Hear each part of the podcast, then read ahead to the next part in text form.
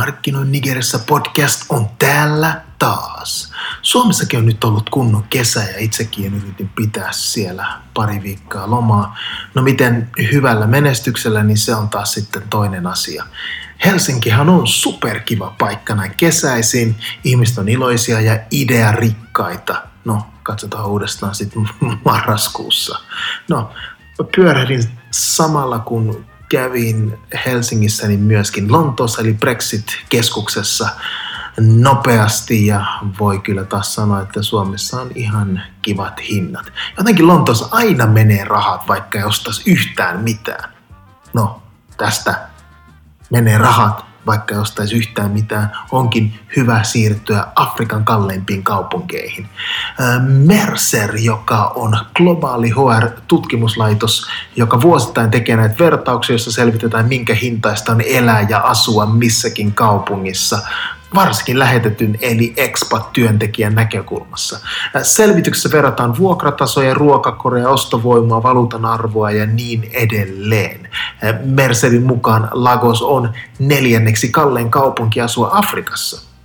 Kallein kaupunki Afrikassa on N'Djamena, eli Chadin pääkaupunki. En ole koskaan käynyt, mutta iso osa maata koettelee kuivuus, joten länsimaisen elintason saavuttaminen – voi ymmärrettävästi olla aika kallista.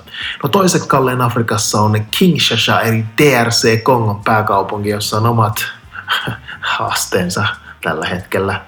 Öö, kolmantena on Libreville Gabon, joka on kanssa oma tapauksena, jonka jälkeen sitten tulee Lagos.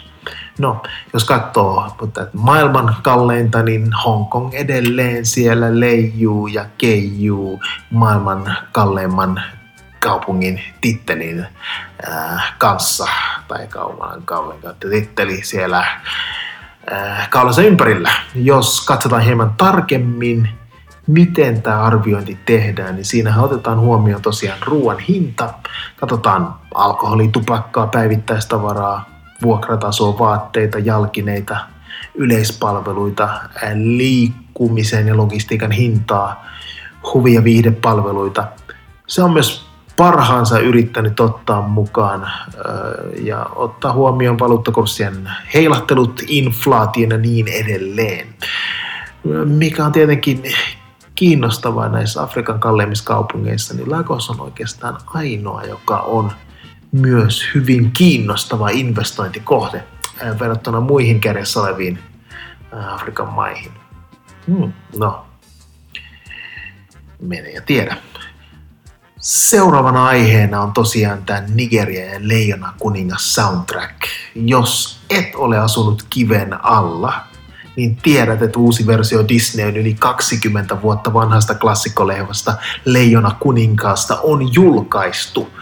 Iso uutinen leffaa tehdessä on, oli ja on edelleenkin varmaan Supertähden Beyoncéin kiinnitys leffaan. No hyödyn maksimointiin kuuluu, että leffalle tehdään musiikkialbumi eli soundtrack – No yleensä tämä soundtrack on monien artistien tekemä. Mä muistan itsekin pimeästä menneisyydestäni muutaman soundtrack-projektin. Olin itse asiassa mukana edelleen Suomen myydymmällä soundtrack-projektilla, mutta enpä taida kertoa mikä se oli. Ai, tekis mieli tietää. Google is your friend. No, tämä Leijona kuningas soundtrack on kuitenkin suunniteltu täysin Beyoncéin ympärille ja muu artistit ovat vaan vierailijoita siinä.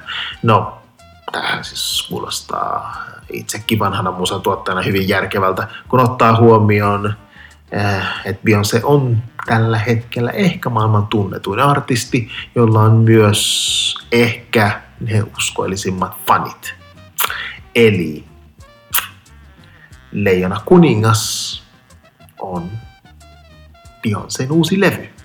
Siis Leijona kuningas soundtrack. No, Leijona kuningas on tosiaan afrikkalainen tarina, joka sijoittuu Afrikkaan. Ja muistaakseni noita leijonia, kun ei oikein muualla taida enää olla kuin Afrikassa. Tai on niitä muuallakin, mutta en tiedä onko muualla kuin eläintarhoissa.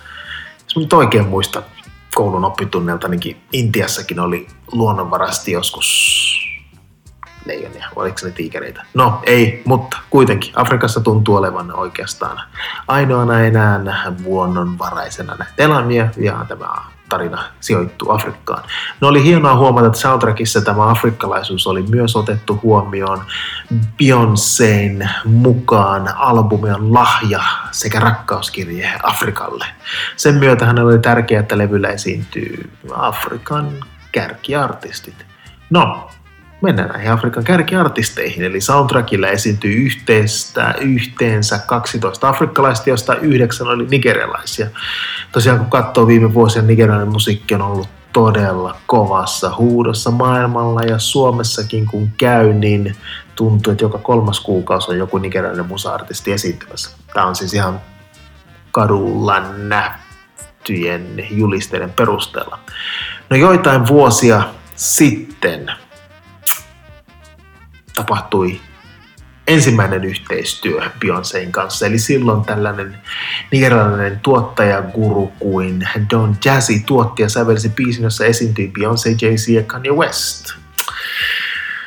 Beyoncéin Leona Kuningas soundtrackilla esiintyy muun muassa nigerialaista artistista Wizkid, Suomessakin vierailut Yemi Alade, Tekno, Tiva Savage, Burna Boy ja niin edelleen saatan olla hieman puolueellinen, mutta mielestäni biisit edustavat albumin parhaistoa, siis nimenomaan nämä biisit, jossa on nigerialaisia artisteja fiittaamassa.